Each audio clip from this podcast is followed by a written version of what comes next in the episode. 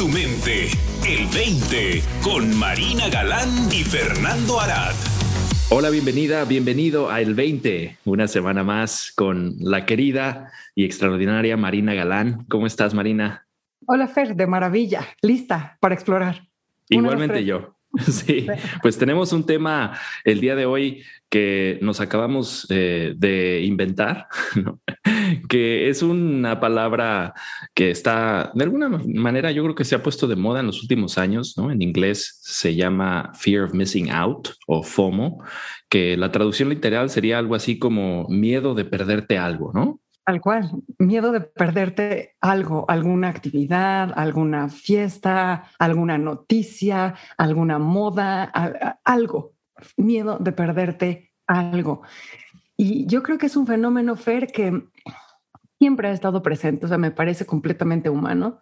Uh-huh. Pero híjole, yo creo que la digitalización de nuestro mundo lo ha incrementado o lo ha agudizado de manera contundente, ¿no? Sí, definitivo. Ahora que dices eh, los, los medios, yo creo en general, ¿no? El poder ver que existen todas estas opciones que a lo mejor anteriormente mucha gente ni se enteraba, ¿no? De que existían estas opciones o lugares en el planeta que suenan extraordinarios como para visitar. Entonces, bueno, pues tengo que visitarlo, ¿no?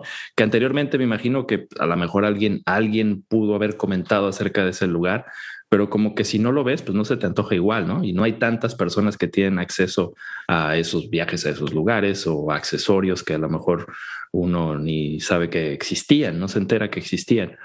En esta conversación continuamente surge, por ejemplo, Marina, no sé si te coincides, de que hablamos de, bueno, ¿qué tienen que ver los principios con la ley de la atracción, ¿no? Y de repente, pues el clásico ejemplo que sale es que el Ferrari, ¿no? Si el Ferrari me hiciera feliz. Entonces, estuve yo preguntándome, en tiempos pasados, ¿cuál sería el equivalente al Ferrari? ¿Como un burro de lujo? No. O sea, si el Ferrari realmente nos hiciera feliz antes de que hubieran Ferraris, pues ¿qué sería? ¿Como un caballo?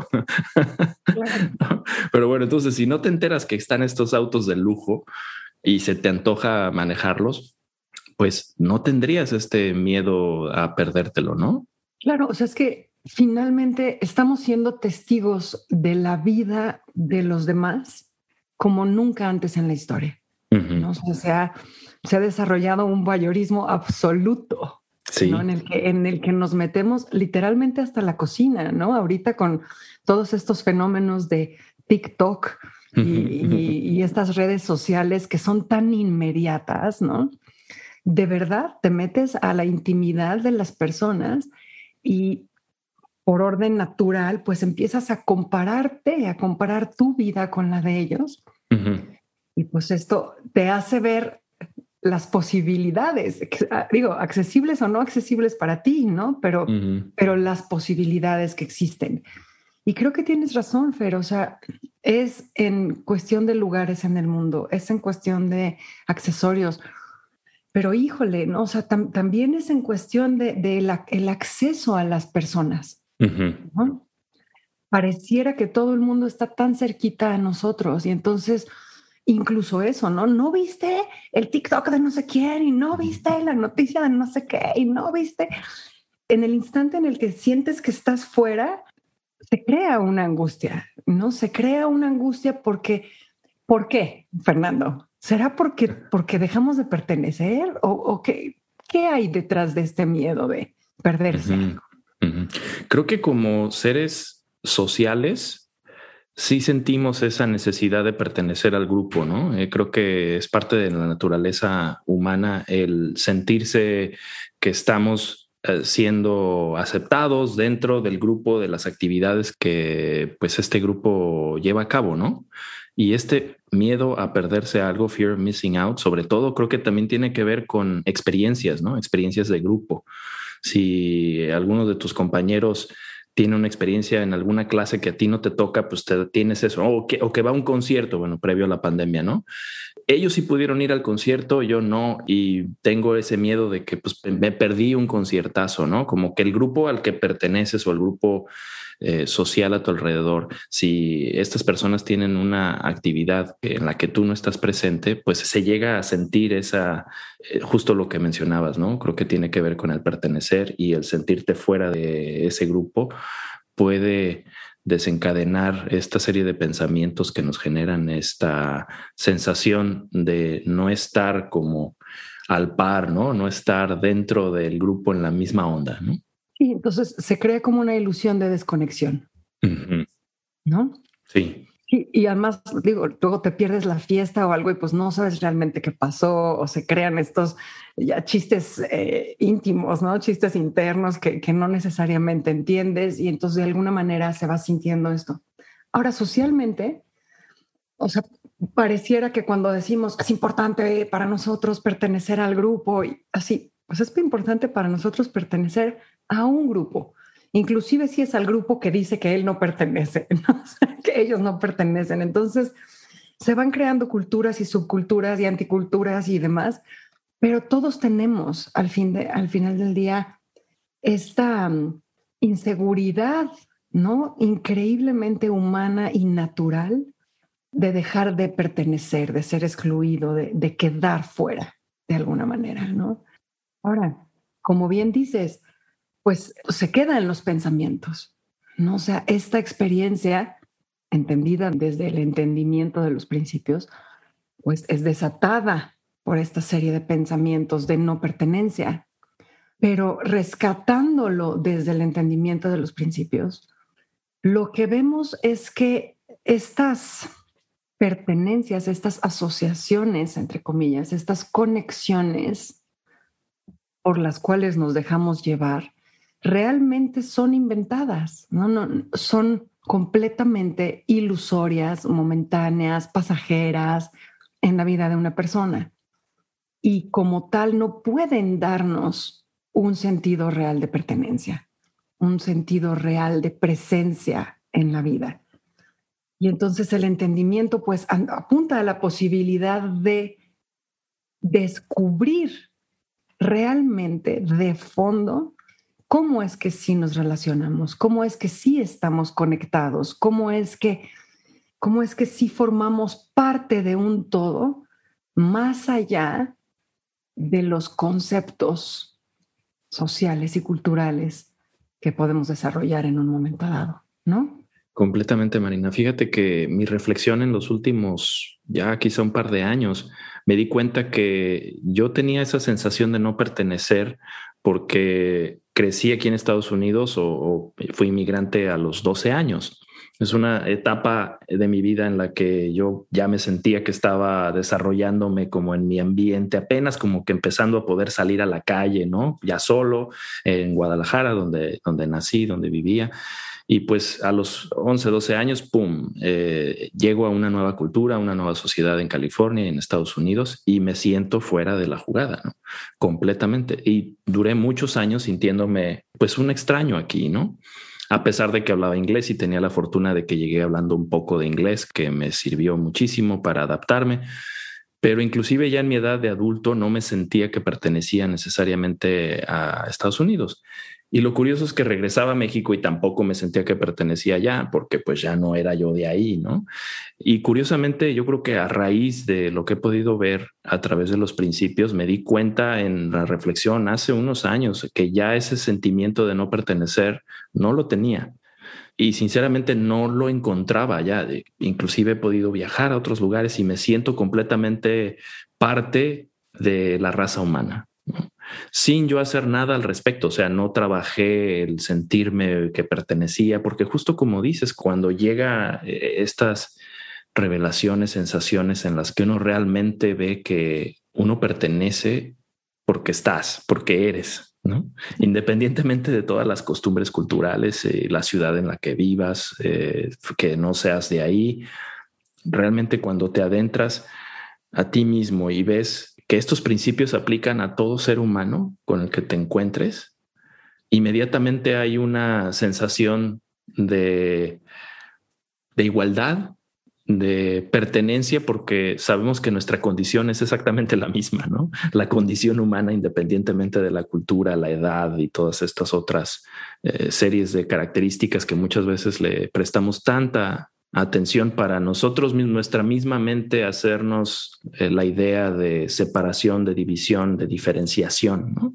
Creo que le diste al clavo ahí, Fernando, porque lo que nos invita al entendimiento es a conectar desde lo que tenemos en común, no desde lo que nos hace diferentes, ¿no? De lo que nos hace absolutamente iguales a todos y no nos separa de nadie, ¿no? Yo me acuerdo muy bien de una clienta que tuve hace muchos años, de las primeras personas con las que trabajé.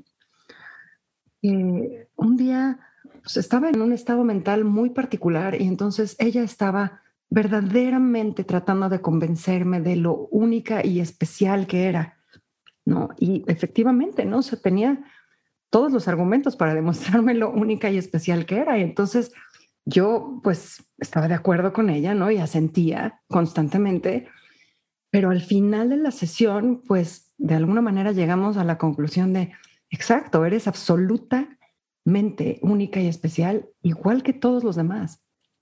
Y en ese momento hubo un silencio y se enojó y se fue y porque decía, no, no puedo ser única y especial como todos los demás porque entonces no soy única y especial. Pero realmente sí, ¿no? Entonces el bajarnos a lo más humano, el darnos la oportunidad de descubrir en qué nos parecemos y no en qué nos diferenciamos, nos coloca inmediatamente en un estado de apertura y de disponibilidad para, como bien dices, conectar con quien sea, donde sea, cuando sea, y no estarnos preocupando por diferenciaciones inventadas, ¿no? Que son siempre, siempre, siempre momentáneas y pasajeras. Sí, así es. Sabes, Marina, también eh, me vino a la mente la noción de que mucho de este miedo a perdernos algo, fear of missing out, tiene que ver, como decíamos anteriormente, con experiencias. Y creo que también ahí el entendimiento nos puede ayudar a aclarar y a realmente ver que toda experiencia humana se genera de la misma forma, ¿no? Entonces, muchas veces asociamos el tener una experiencia en particular como la generadora de nuestras emociones que queremos sentir, ¿no? Entonces, me voy a la montaña rusa porque quiero sentir la adrenalina, ¿no? Me voy a escalar y hablaba yo con una persona acerca de, estábamos platicando de, del coaching y me decía, es que, bueno, es necesario meditar porque pues yo no medito. No, no es necesario meditar y no tienes que meditar, pero, pero anteriormente me había dicho que él era de esta, eh, escalaba, ¿no? Y le pregunté, oye, cuéntame qué sucede cuando escalas. Y me decía, no, pues... ¿Pero escalada, escalada de montañas o escalada en roca? Como en roca, sí. Entonces me decía, pues eh, lo que sucede ahí es de que estoy con mi atención completamente centrada en cada una de las de los movimientos que estoy haciendo. Y le digo, ¿por qué? Porque pues si no me caigo. y, y le pregunté, y bueno, cuéntame que en ese momento, porque me, tení, me, me estaba contando que él tenía mucho ruido, ¿no? En su día a día tenía mucho ruido mental. Y le pregunté, entonces, cuando estás ahí en la montaña pegado a la roca eh, y estás atento a cada uno de tus movimientos, ¿tienes ese ruido? Me dice, no, no podría, porque si tuviera ese ruido me caigo. Ah, bueno, le digo, pues esa es tu meditación, ¿no? Estás justo en el momento. Entonces, a lo que voy es de que nuestra mente es la generadora de toda experiencia y solamente es cómo la utilizamos que hace la diferencia. Entonces, para este caballero, y creo que muchas personas llegamos a tener esa, esa falsa conexión con nuestra actividad y nuestro estado mental creyendo que es el generador, cuando en realidad es nuestra misma mente que se afina, se afoca, se aferra o genera ruido dependiendo de cómo es que la estemos utilizando, independientemente de dónde estemos, ¿no? Y creo que esa es una clave fundamental también para, para entender esta cuestión del miedo a perderse algo, porque en realidad el, el no ir a un lugar, el no ir a un concierto, no te estás perdiendo necesariamente nada que tu mente no pueda generar de alguna otra manera. Claro. Independientemente si vas o no a la fiesta, ¿no? Total, total. Es, es, o sea, la analogía que se me está viniendo a la cabeza es los sueños, ¿no? Uh-huh. O sea, todos soñamos, uh-huh. pero, pero sentirme mal porque no sueño como tú ¿no? O porque no soñé lo que sí. la mayoría soñó, pues me lleva el foco al contenido del sueño y no al hecho de, del soñar, ¿no? No uh-huh. la experiencia del soñar como tal. Y lo que tú estás diciendo es, pues todos somos soñadores, ¿no? Todos estamos creando nuestra experiencia de exactamente la misma manera. Uh-huh. Y esa es una conexión inquebrantable. Así es. Inquebrantable, que nos conecta desde lo más profundo. Y entonces no podemos perdernos de nada. No podemos, o sea, a lo mejor no vas a tener la experiencia del concierto, pero estás teniendo la experiencia del coraje de perderte el concierto. Entonces la experiencia la estás teniendo, ¿no? Y cuando empezamos a despertar a este hecho, ¿no? De estamos teniendo una experiencia todos de algo en algún momento, pues no te estás perdiendo de nada. No puedes sustraerte al hecho de tener una experiencia, ¿no? A mí... A, hace unos... Un, estas semanas no, anteriores... Eh, hubo un momento que estaba yo tan cansada, tan cansada, Fernando, que me di cuenta de que en ese momento no me estaba importando perderme las cosas. No. Se estaban juntando mis amigos, estaban yendo a cenas, etcétera, pero no me estaba importando en lo absoluto porque estaba cansada, ¿no? Y, me, y yo decía, qué interesante darme cuenta de que el estar cansado anula el FOMO, ¿no? Anula el miedo de perderse algo, porque, pero aquí está el punto, ¿no? Lo que me di cuenta era porque estoy feliz con la experiencia que estoy teniendo, ¿no? Estoy en acuerdo con la experiencia que estoy teniendo y no quisiera que fuera una cosa diferente. Y entonces, pues de fondo, el FOMO, el miedo de perderse algo, no es más que el desear que la experiencia que estás teniendo fuera otra. Justo, le diste justo en el blanco, completamente. Y qué curioso también cuando sucede, por ejemplo, mencionaba esto de los conciertos, ¿no? Pues yo estuve trabajando eh, en una industria donde había conciertos cada semana y eras invitado a los conciertos. Y créeme que después de ir a varios conciertos, se te quita el fear of missing out un concierto. Porque todos son lo mismo, ¿no? Y si vas, a, vas con el artista a la gira es buenos días, Guadalajara. No, bueno, no, normalmente no tocan en el día, ¿verdad? En la mañana. Buenas noches, Guadalajara. Y es exactamente el mismo show. Entonces, te aseguro que los que van de utileros a los conciertos no tienen el miedo a perdérselo. ¿Por qué? Porque pues es la misma experiencia una y otra noche, ¿no? En su mente ya lo hicieron como un hábito de que no tienen esa misma emoción. La experiencia... pues digamos que en teoría sería la misma, ¿no?